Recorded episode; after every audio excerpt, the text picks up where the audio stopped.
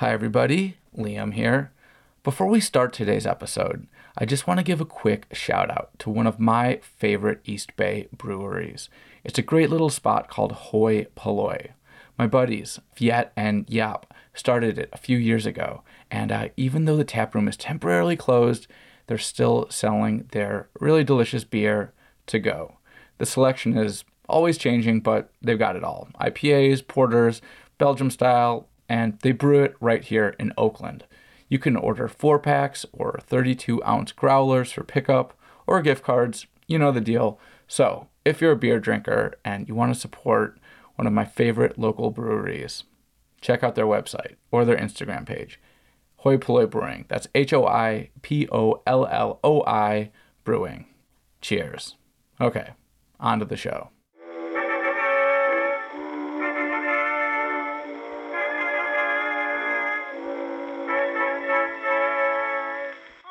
You're listening to East Bay Yesterday. This show is about history, but it's not stuck in the past. Let's begin. Let's begin.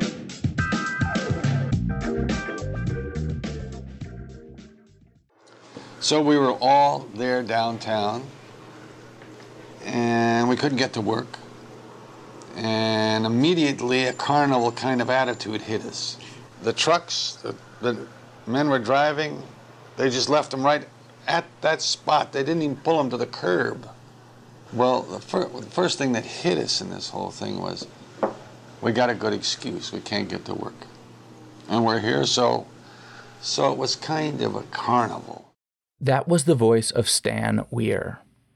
The reason why Stan couldn't get to work that morning was because of a spontaneous eruption that would come to be known as the Oakland General Strike.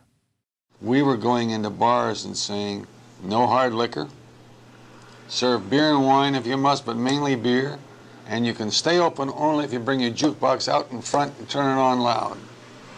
And we were dancing seven o'clock in the morning, men and women, and joking and so on, uh, feeling like, you know, God, freedom.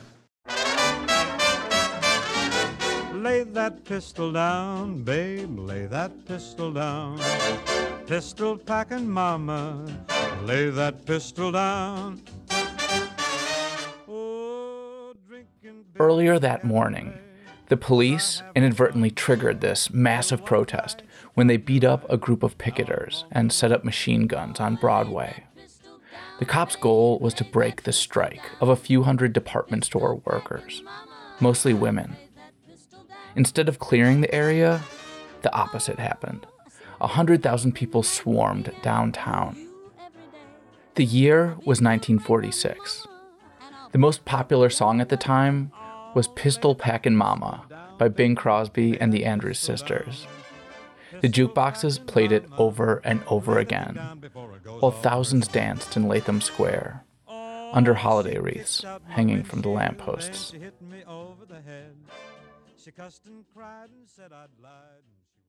This next interview was recorded more than half a century after the strike, but Eve Schaff still gets excited looking back at that morning. So one morning when I got a call real early in the morning, must have been about five o'clock, uh, from a member of my union saying, Get down, there's a big blow up. Uh, People are gathering around the Kahn's in Hastings. Uh, they did run, run some trucks in, and the city protected them, and they unloaded, and they've stocked up Kahn's again.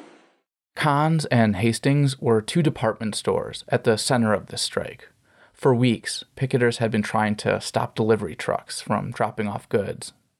So that was, you know, it was a real wake up call, and I got out of bed and got on maybe the last bus that left Alameda, where I was living. Got over into Oakland, and it wasn't long before they stopped this bus and said, You'll have to get out here because we're not going any further. So we got out and, and walked up to where we knew, knew it was, and there were people gathering. It was getting to be a very large crowd by the time I got there. And I stayed with that crowd as much as I could over the next several days as, as this went on and developed.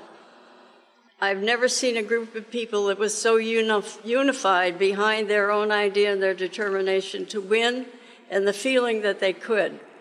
We all felt confident, we felt strong, and it's a, an experience I will never forget. While walking the picket lines, Eve Schaff met her future husband, Val. Unfortunately, the Oakland General strike wasn't as successful as Eve's love life. A lot has changed since 1946.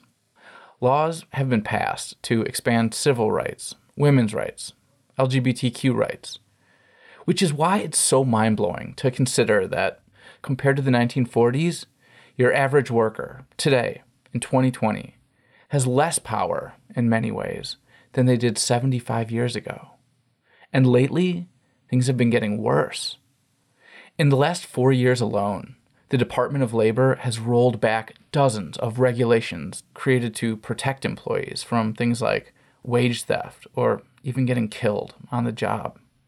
Whether you work at Tesla or Facebook or in a meatpacking plant or a fast food restaurant, the laws are increasingly stacked against you. And a big part of why it's been so hard for workers to push back is because of something that happened as a direct result of the Oakland general strike. The, uh, I guess I'll just call them the 1%, they saw what happened here, and they wanted to make sure it could never, ever happen again. And so far, it hasn't. But that doesn't mean it never will. Today on East Bay Yesterday, the Oakland General Strike. I'm your host, Liam O'Donoghue. If you have a boss, you're going to want to stay tuned for this one.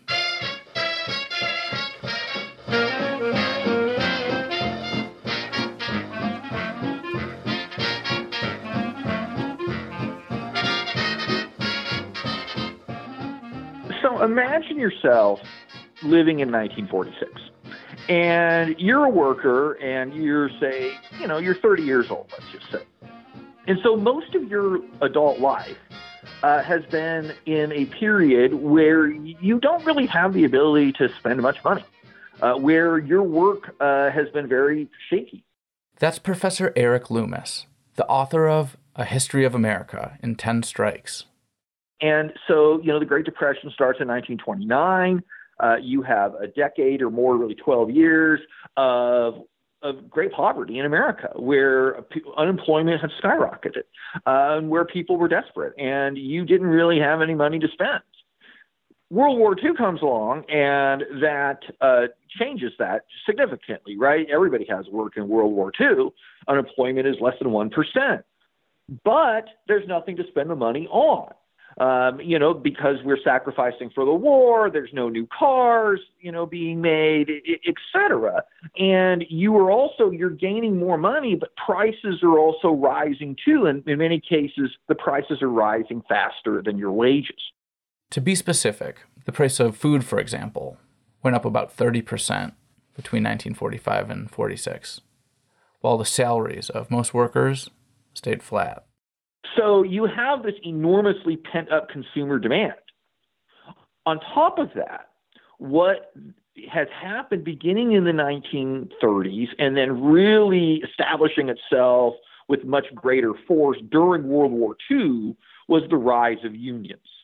That workers had taken advantage of the terrible economic situation in which they faced had elected pro labor politicians in Washington, particularly President Franklin Delano Roosevelt, who pushed for comprehensive labor legislation that allowed allowed workers to join unions, and they do by the millions. And then during World War II, because the you know the government is primarily concerned that there are no strikes that would get in the way of production, they basically forced companies that had not wanted to accept unions to accept the unions. Uh, so that you have labor stabilization through the war. And so unions were much more powerful by 1946 than they had been at the beginning of the war. And so they had more money and more power and more political influence than they ever had before. Combined with workers who really wanted money to spend, they wanted rights on the job, uh, and they were ready to act because they had not been allowed to strike, at least not legally, for the previous four years.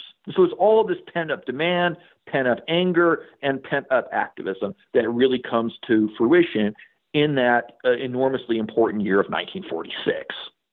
After the war, corporate profits were higher than ever. But workers weren't getting a bigger piece of this ever growing pie. Remember, their real buying power was actually shrinking due to inflation. This frustration led to the biggest wave of labor activism in American history. In 1946, more than 5,000 strikes involving four and a half million workers erupted in coal mines, auto plants, and rail yards across the nation. Most of these striking workers were men, but not in Oakland, at least at first. Here's Joe Chaudet, the editor of the East Bay Labor Journal, from an archival interview with KPFA Radio. I think the war gave an impetus to women for their individual freedom and individual right to be a wage earner. And I think that that's one of the reasons that they turned to the uh, uh, to the labor movement and uh, to get organized. These women were used to paychecks, you know, and and and uh, they they were out and they were free and they were working and they realized what money meant uh, because before the old man took care of that, you know, in a, in a, in a lot of respects, he was the wage earner. But these women got out; they got a sense of freedom. Uh, they belonged to unions. You know, the wages were good. The overtime was good. They made good money. So then, after the war was over, the, the balloon kind of burst. The shipyards closed. Where else to go? Department stores. Um, while we're in this building, because I don't know how long we're going to be able to stay in here. We didn't ask permission, but uh, can you explain where we are and why we've chosen uh, this location to begin the interview, and then maybe you can get into the Oakland history. Sure, sure. So this is what had been Kahn's department store. Now, Kahn's department store was actually started in 1879, but this building was built in 1913. And it's a really beautiful building, and it was the biggest, fanciest department store in the East Bay. And since at the time, this was the heart of Oakland, um, all the streetcars converged at Latham Square where Telegraph merges with Broadway. And this was the fancy place to come shopping. And it's significant because it was one of the stores where mostly women retail clerks try to organize. That's Gifford Hartman, a local historian who leads walking tours about the Oakland General strike. And we did get kicked out of the Rotunda building, as it's now called, a few minutes into that interview. So I'm glad I got that soundbite. Anyway, Here's one of the reasons why those retail clerks were trying to join a union. Kahn's is really was a big department store. I've never really got an accurate count on how many people worked here. I've seen figures between 425 up to 800. Of course, in any kind of work, you have turnover. So they created an institution called the Ready Room. The ready room was in the basement. So a woman who didn't have a permanent position would come to the ready room, wait around, and see if she could pick up work because somebody called in sick or somebody was out, you know, for whatever reason. But if they didn't need them, they would just kick them loose sometime during the later day without any pay. You know, it's amazing when you're telling me about all these. Um, structures that owners had in place to kind of keep workers in this precarious state where they never know if they're going to work or not, never know how much they're going to get paid or not, because it just sounds so similar to basically the way the way that the gig economy functions today. Yeah, they want to make us as unstable and willing to work for whatever they'll give us. And that was kind of the demand of the, the department store clerks. It was actually called the Retail and Specialty Employee Clerks Union 1265. Okay, hold up a sec. Before we talk about how the store owners tried to stop workers from joining this union, I want to back up real quick. Because at first glance, maybe this whole ready room situation doesn't sound that outrageous, right? Well, here's why it's unacceptable for a store or any company to keep a stockpile of unpaid extra workers in the basement just in case they might need them at some point. I worked for a business that did this, and there's no worse feeling than getting up at six in the morning and sitting around waiting for work all day and still going home with empty pockets. Psychologically, it's devastating. No one should have to go through that. And even if you are one of the full time workers, the boss has this leverage because you both know that if you don't kiss ass, you could end up in the ready room too. When I was 15 years old, I had a boss, a middle aged man, that would make me buy him an egg McMuffin, or he wouldn't give me work that day. Still pisses me off.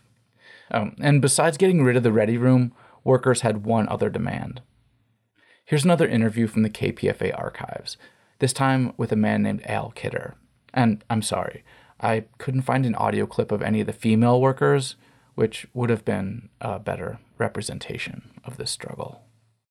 I was working in the shoe department, and I was making, uh, I believe, uh, $28 a week at that time, and uh, we had union shoe stores right around Kahn's.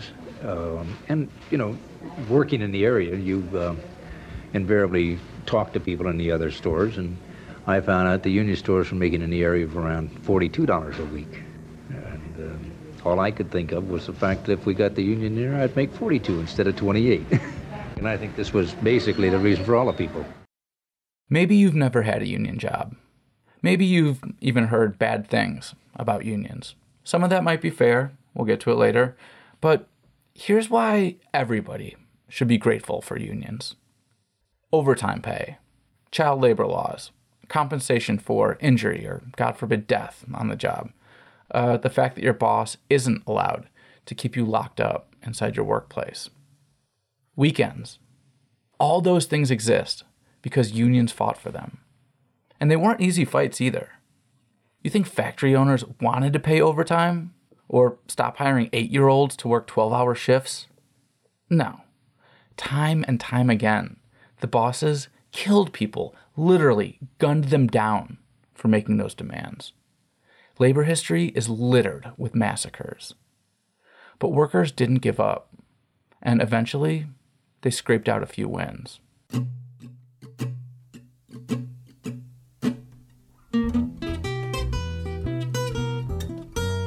The workers at Kahn's and Hastings, they weren't asking for much. They tried to join the Retail Clerks Union because they wanted a living wage, and they didn't want people sitting unpaid in a basement all day. But for the store's owners, this was a threat, one that needed to be crushed. Coming up next, media manipulation, police brutality, a bit of anti Semitism, and a split on the left. Hmm, sounds kind of familiar, doesn't it?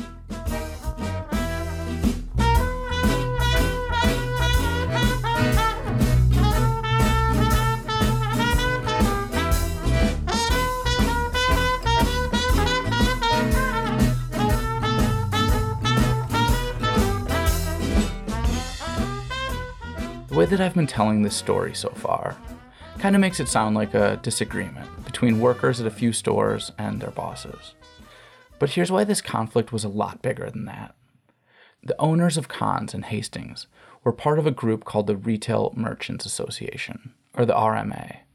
And the RMA was a coalition of nearly 30 downtown shops who were all trying to stop their employees from unionizing. At the time, Oakland's political power structure. In other words, the mayor, city council, most important businessmen, the DA, police chief, they were all conservative Republicans. And this structure was really well coordinated.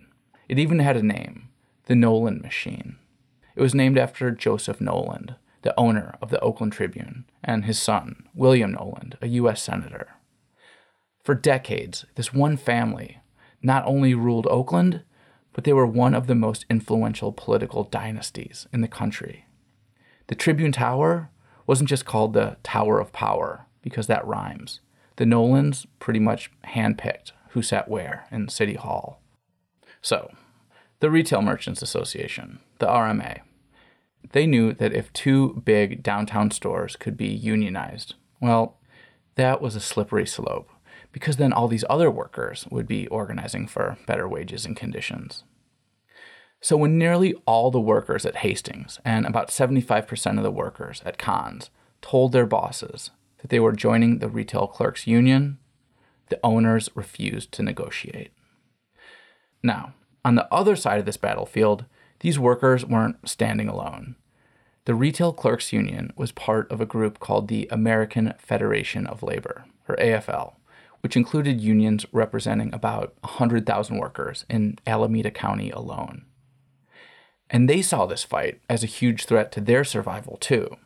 Because if they lose this fight, what's to stop every other business from following the RMA's playbook, right? The stage is set for a major showdown. Again, Gifford Hartman. Hastings went out first at, on October 23rd. And then the agitation was rising. At Kahn's, management fired one of the women organizers. And so they decided to go out on October 31st. And in Oakland, I. And when we say going out, you're talking about right here at the intersection of basically Telegraph and Broadway, one of the most visible sections of all of downtown. Groups of picketers holding up signs basically saying, you know, we're fighting for our rights, don't cross this line. Absolutely. And again, the key route system with streetcars and buses, all of them went through. It was like the, it was the hub. And by doing that, everybody in town knew it. But already, there had been labor coordination, the Teamsters, you know, the people who drive trucks. Now you think they're kind of atomized, but they also deliver stuff to all the different stores and they get the scuttlebutt and they have a tradition of being militant. So the, the Teamsters knew that they were the core, the key, the key link to actually making the strike effective. So they just stopped delivering goods. That was super effective. Hard to run a store when you don't have shipments coming in. Don't have shipments coming in. And then it went down. All the labor groups honored that.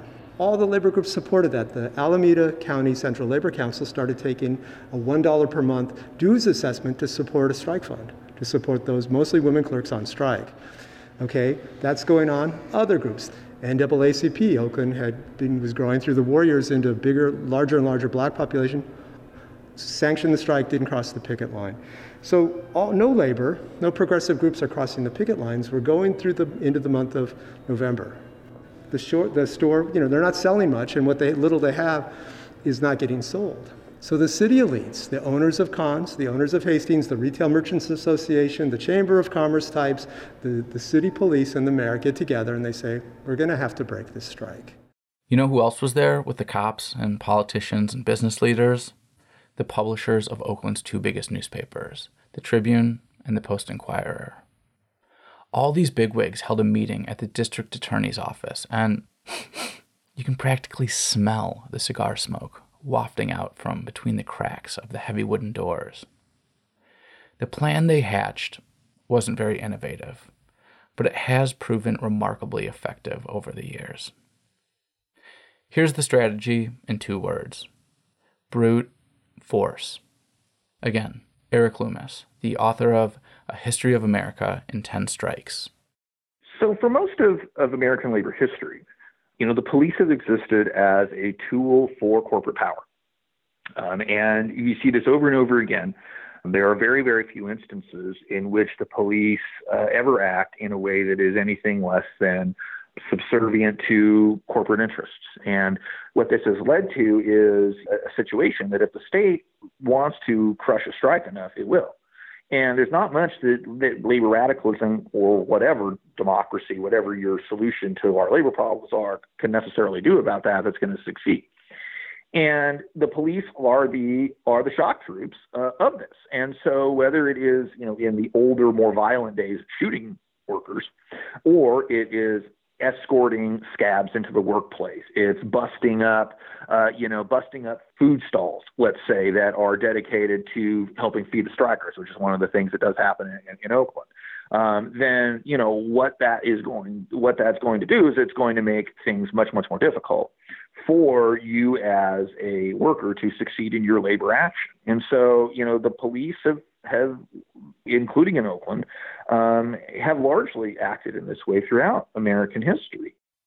On the morning of December 1st, more than 250 Oakland police, armed with shotguns and tear gas, showed up to clear out the picketers. The cops' goal was to get rid of the strikers so the delivery trucks could restock the department stores. Joe Chaudet of the East Bay Labor Journal was there that morning. And uh, they, they all marched over, pushed us down the alley, pushed us back, pushed us out to 17th Street, pushed us all the way down to Franklin, pushed us down to there, pushed down to 12th Street, set up machine guns right in the middle of, of the of the square, facing Kahn's, right in the middle of the square, had all of the cops just taking their billy clubs, shoving you this way, bumping you, hitting you in the throat, doing any damn thing just to get you out. I was black and blue here for months.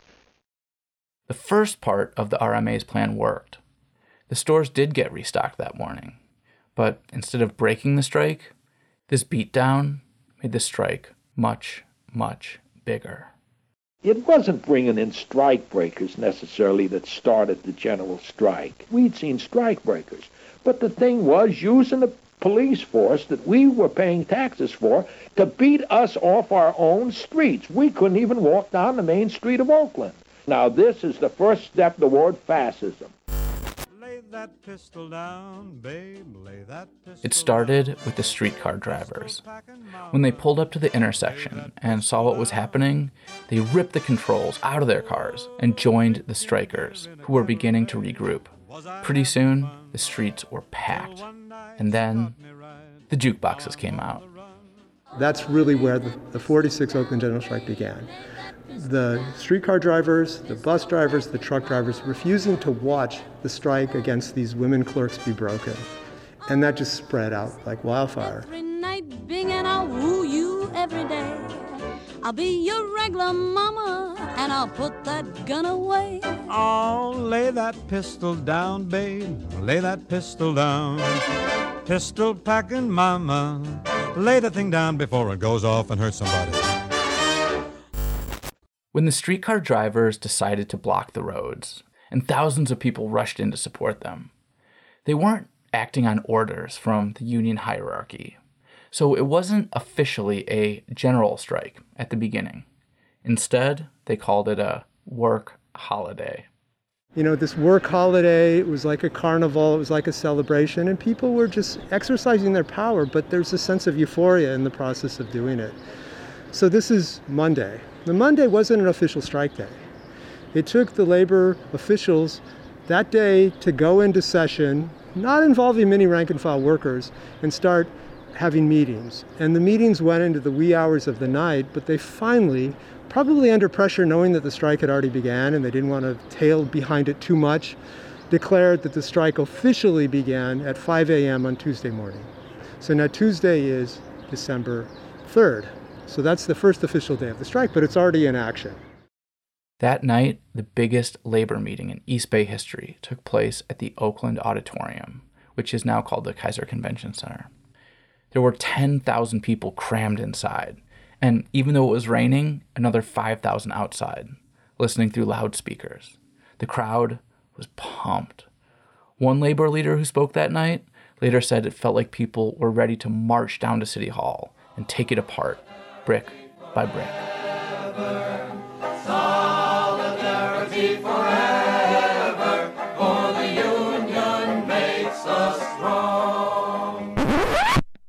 But that wasn't at all what the AFL wanted.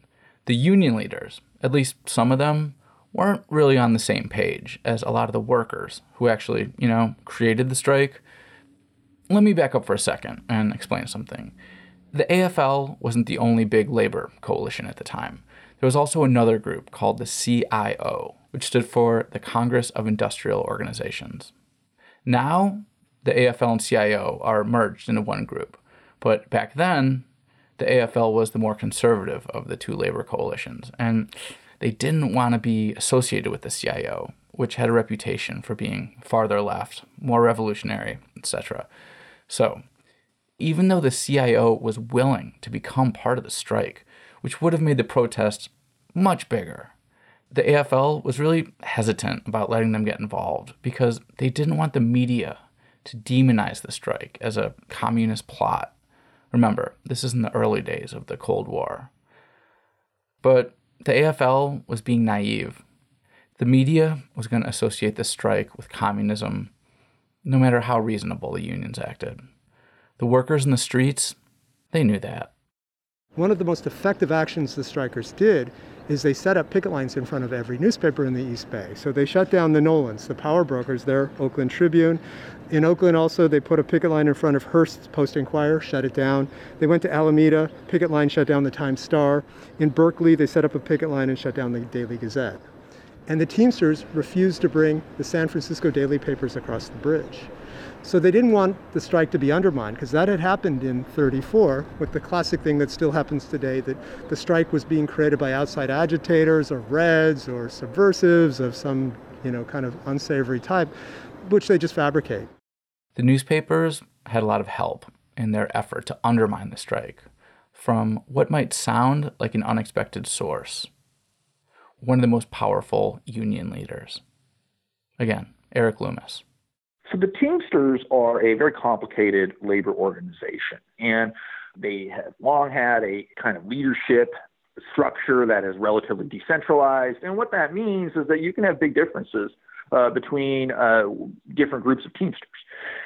And the Teamsters in Oakland were quite, you know, on the ground, were quite supportive of the strike, right? And the Teamsters, you know, the Teamsters have in, especially at the rank and file level, um, a sense of solidarity that still is, is, is still exists today, and they enforce that sense of solidarity. Uh, oftentimes, for instance, like there was a grocery store strike here in New England where I live uh, last year, and you know the Teamsters basically just stopped delivering groceries to the grocery store until they settled the strike. And that stuff can really matter, and so there was a lot of support for the general strike from the actual Teamsters living in Oakland. However, the head of the Teamsters was a guy named Dave Beck.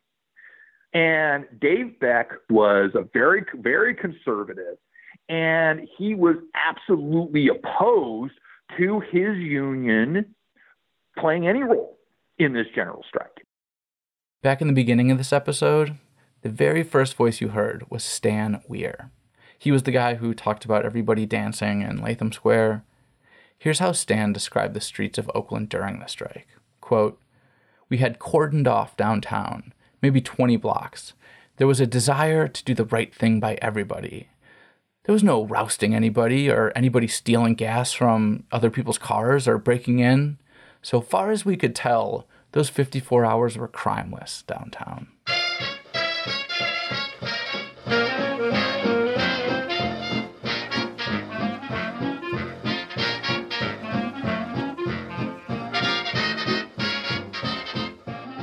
Meanwhile, according to top labor leaders who were in close negotiations with city elites, the Knowland machine saw what was happening in the streets, and they were getting nervous.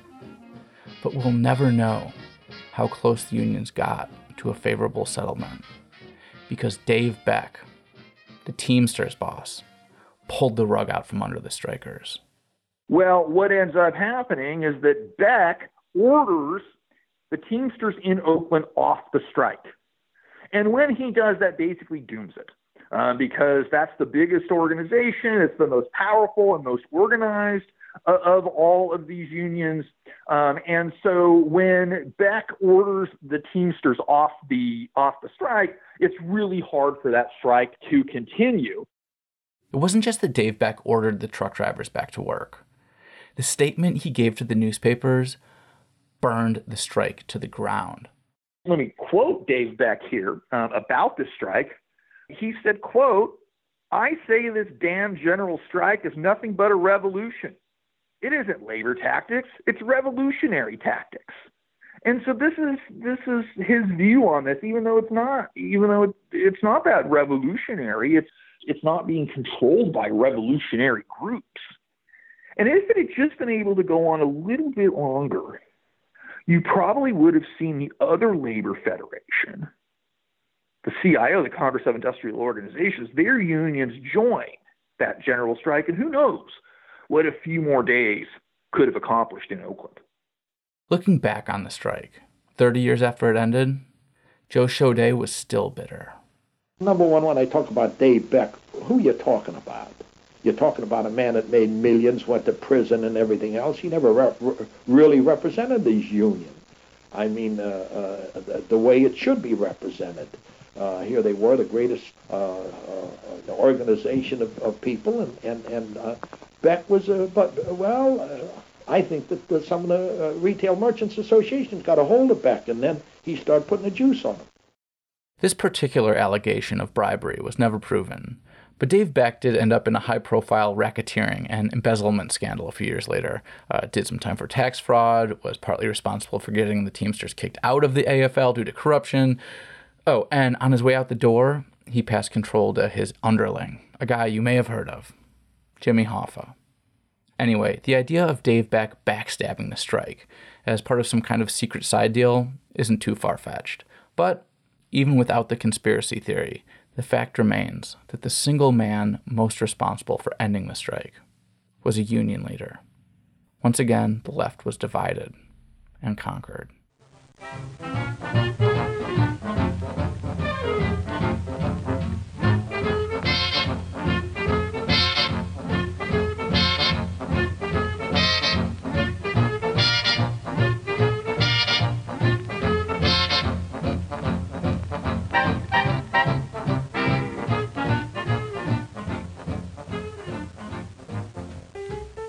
At 11 a.m., Thursday, December 5, 1946, the general strike officially came to an end. But the workers at the two department stores were still out on strike. They signed a deal. The deal was awful. They only settled the strike on one condition that the police wouldn't be used to break strikes again, that wasn't upheld. So it was a kind of a betrayal. Yet, Thursday at 10:30 the strike officially ended. The retail clerks didn't have settlement the Teamsters weren't about to go back to strike. Um, as it continued, the strike didn't get settled for another six months. Even though the retail clerks didn't get their union, their action threw a monkey wrench into the gears of the Knowland machine. Remember how I said earlier about how the publisher of the Oakland Tribune pretty much ran the town? In the next election after the strike, five labor backed candidates challenged this Republican stronghold and four out of the five won seats on the city council. The only candidate from this more progressive slate who lost was Ben Goldfarb. So the theory is that his Jewish last name cost him the race. The Oakland Tribune had been running editorials with headlines like, quote, Oakland picked as testing ground in effort to secure communistic control. So, yeah, the red baiting, which was heavily laced with anti Semitism, wasn't exactly subtle. Goldfarb still only lost by one point, by the way. Unfortunately, the other four liberal candidates who did win, they didn't last very long on city council. Once again, the left was divided and conquered. But this time, the wedge issue was race. The reformers made the fatal mistake of supporting more public housing, which was urgently needed in Oakland because of all the people that migrated here during the war years but it wasn't hard for a coalition of landlords and other big real estate interests to whip up a very effective backlash. Sadly enough, again, as race often interferes in America with this stuff, when they're the reform candidates they had elected the city council pushed forward a public housing plan in 1950 that would have increased, you know, housing for black residents of Oakland, they face a recall campaign uh, that plenty of workers themselves are willing to support. Uh, because it's it's quite often in American history that American white workers have placed their racial identity over their class identity.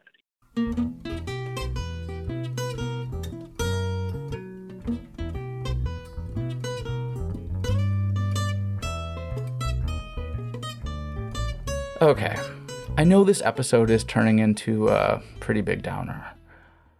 But I've got to tell you about one more bad thing before we get to some maybe good news. There was also a disastrous reaction to the Oakland General strike and all those other strikes that happened in 1946 at the national level.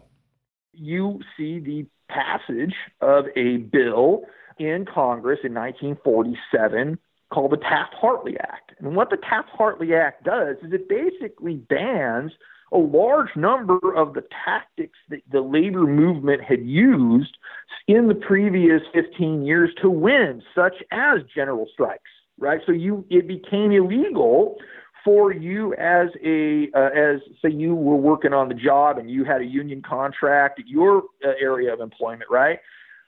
And your neighbor uh, walked off the job and you wanted to support them, like happened in Oakland. Well, that becomes illegal right? If you're under contract and you don't have the right to to strike if you just want to, right? You have to go through a process, a series of reasons, et cetera.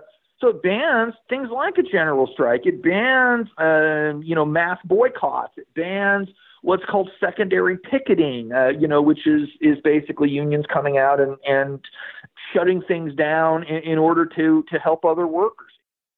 Describing the Oakland General strike in his book, Erik Loomis says, quote, This seemingly small action turned into the biggest challenge to corporate domination of American workers in the post war years. End quote. The Taft Hartley Act was the ruling class's response to this challenge. It criminalized workers' most effective tool solidarity. Union membership hit a high point in the mid 1940s.